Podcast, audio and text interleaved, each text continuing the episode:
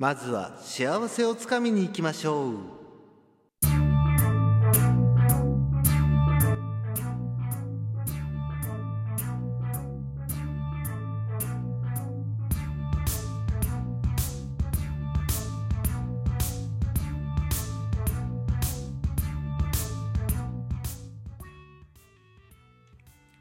はい、ビュートでございます。おー、エフェクト切ってね、久しぶりの収録だからテンパってます。はい、ということで、えー、久しぶりにね、収録やっていこうと思うんですよ。で、今日お話ししようと思うのは、意識して行動すれば幸福になれますよっていうお話をしていきたいと思います。ね、皆さんね、心のどこかで、えー、まあどうせ自分なんか幸せになれない、私なんて幸せになれないってやっぱ思ってる節とかってあると思うんですよ。でも実はそんなこともなくてこれね意識して行動するだけで自分の人生幸福にしていくことってできるんですよっていう話をね今日はしていこうと思っております。でまずその、えーなんでそういうことが言い切れるのかっていうところなんですけどもこれねあの心理学的な研究結果も出てるんですよ。ねえー心理学者のソーニャ・リュボルミスキーっていうねそういうねちょっと読みづらい名前の方がいらっしゃるんですけども、まあ、この方がですね研究した中でですね、えー幸せを感じる要因には遺伝的要因環境的要因そして本人の意図的行動っていうものがあると言われているんですよ。まあそれぞれねどういうものかっていうのをお話していくんですけど、えー遺伝的要因まずこの遺伝的要因って何なんですかっていうことなんですけどこれが、えー将来の幸福感の設定値。まあ要するに、えー生まれつきに幸福を感じやすい度合いっていうところなんですよね。まずこれが、えー50%その幸福感のね影響要因として50%の割合でまあ生まれつきにねその幸福を感じやすいかどうかっていうところがもう決まってますと。ね。まあ残念なことにこれねもう幸福感の半分ぐらいが遺伝的要因で占められちゃってるんですよね。じゃあそれじゃあ自分の人生幸福にしていくことなんかできないじゃんっていう話になってくるんですけどまあ話は最後まで聞いてください。次に環境的要因なんですよ。で環境的要因。まあ何でしょうね。こう既婚か未婚かとか裕福か貧乏かとか健康か病気かとか。まああと信仰心とかねまあそういうのなんかいろんなねあの環境の要因あるじゃないですか。お金持ってるとかっていう。そう。でそういう環境的要因。これがね皆さん驚くと思うんですけどたかだか10%なんですよ。その幸福感を占める割合の中でたかだか10%しか影響されないんですよ。だからお金を持っていようがいまいがそれでも幸せの度合いっていうものは大した影響がないんですよね。ここなんですよね。皆さんあのお金とかに結構縛られがちなんですけどあのお金を持ってるからといって幸せになることっていうのはできないんですよ。まあねないよりはあった方がいいと思うんですよ。余裕出てくるし。だけどもその環境の環境が影響してくる部分っていうのはたかだか10%なんですよ。そう。そして最後のこの3つ目、えー本人の意図的行動。これが一番でかいんです。今回話していくのはここなんですよ。意図的行動。まあまあなんどういうことなのかっていう話なんですけども。これは、えー自分が幸せになろうと意図的に努力をすることなんですよ。自分が幸せになるためにね努力しましょうっていうそういう部分なんですよね。まあなんでしょうね。こう日々の努力とかえーまあ物事ポジティブに考える生産的に考えていくっていうことができるかどうかっていうところなんですよね。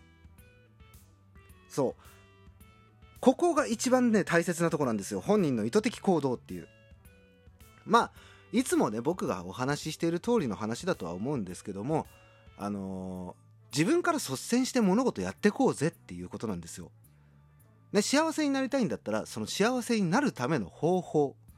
そういうものを自分で考えて行動していきましょうと。ね、この意図的行動っていう言葉がポイントなんですよ。あくまでも意図的な思考ではないんですよね。意図的な行動なんですよ。自分がいろいろ生産的に考えてじゃあやっていこうっつって動き出すっていうこれがすごく大切なところなんですよねそう、えー、幸福感への影響要因今ね挙げた3つです、えー、遺伝的要因環境的要因そして本人の意図的行動。ね。これをまず頭の中に入れといてください。ね。そうなんですよ。これねあのー、皆さん環境的要因で幸せって決まってくるって思ってはいると思うんですけども全体の10%なんですよね。たかだか。10分の1なんですよ。たかだか。ね。だから環境っていうもの自体は自分を幸せにしないんですよね。これがね結構皆さん勘違いなさってるところでもったいないなって思うんですよ。まあ、例えばその家があるとかお金があるとかね、はたまた恋人がいるいない、えー、配偶者がいるいないとかっていうのも全部そういうのをひっくるめて環境的な要因なんですけど、あのー、これってあまり自分の人生を幸せにしていく上で関係ないんですよね。だから僕が日頃から、あの、好き勝手言ってるじゃないですか。あのそんなん関係ねえじゃんっていうことを結構言ってるんですけども。っていうのはこれを知ってるからなんですよ。その置かれた環境によって自分が幸せになっていくっていうのはあんまりね関係ないんですよね実を言うと。まあ 10%10 分の1の、ね、確率であるのでまあ多少は影響があるんですけどもそこは特に問題視するところじゃないんですよね。それよりも、えー、まあ本人の意図的行動これが全体の40%占めてんですよ。で40%占めてるということはですよここは大きく変えることができるんですよね。で先ほどあの遺伝的要因っていうのが50%占めてるよって言ってるんですけどまあこれに関してはもう変えようがないです。ね、これはもう生まれ持ったものなんで遺伝的なものなんでこれはもう変えようがないんです。じゃあ幸せにしていくためにどうしたらいいかってことを考えた時に、えー、本人の意図的行動自分がねこう主体的にどんどん動いていくこれができるようになるかならないかなんですよ。ね、これを毎日意識して生活していくことによってね自分がどんどん行動していけば自分が幸福になっていけるんだっていうことを頭の中にイメージしてで日々の生活の中で生産的な考え方をしていくと自然と幸せになることができますよっていうことなんですよ。ね、この認知活動がねできないとね話にならないんですよまず自分を今変えたいと思うんであればこういうところからデータを引っ張ってくるんですよで先人っていうものはねちゃんと物事を考えた上でこういう風な書籍に残してたりとか、えー、言葉を残してたりするんでで、まあ、そういうところからそれが信憑性があるのかないのかっていうのをまず考えて行動していくでこれが自分の腹の中に落ちたらじゃあそのままやってみようぜっつって動いてみるっていうのすごく大切なんですよ。ねえー、まあ人は主体的にね行動していくことで自らをし自らの幸福度を高めていけるっていうねそういう生き物なのでだから自分でねどんどんどんどん行動していきましょうって世の成功者とか言われる人たちってもう行動しましょうよっていうこと言うじゃないですかっていうのはこういうところなんです。そうあのー、環境のせいにして自分の人生が幸せじゃないっておっしゃってる方がいたらこれを言ってみてください。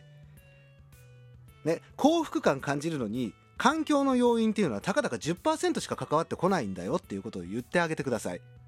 そうするとね黙ると思います。いや別に黙らせるためにこういう理論を知ってるわけではないんですけども黙らせるためにこういう理論を言ってるわけではないんですけどもまあこういうことをね知っているとあこの人が言ってることってまだやっぱ視野が狭いんだなって思えるじゃないですか。でそこからこういう考え方もあるよってアドバイスができた時にその人も成長していったりするかもしれないじゃないですか。だからこそ、えー、こういう知識を手に入れていったりとかね、自分で率先して行動して経験を積んでいくっていうのもすごく大切なんですよ。ね、でこの本人の意図的行動って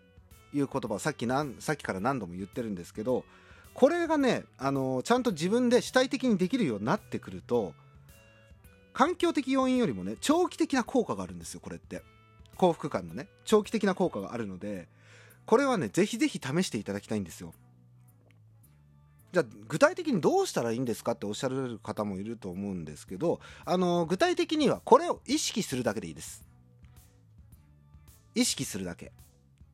本人の意図的行動っていうものが、えー幸福感を、えー左右する要因の40%を占めている。これが頭の中に入っていてでこれをずっと忘れないように毎日毎日動いていく。考えていく。生産的にね。それだけで自分の人生って幸福になっていきますから。これぜひぜひね試していただきたいんですよ。ね。まあ今回はですね、えーまずその幸福のなり方幸せになり方っていうところをお話ししていったんですけども、えーまあ、もしね僕がお話ししたこういう話がね役に立つかなって思った方はぜひぜひね取り入れていただけるとありがたいなと思っております。ということで、えー今回はこの辺で終わりにしたいと思います。えーラジオトークの、えークリップいいねネギ、えーフォローもお願いしますね。ぜひぜひね、えーあとツイッターの、えーまあなんでしょうね。こうツイートとか、まあ、そういうのもねできたらやってってください。できたらすげえ曖昧な言い方してっけど。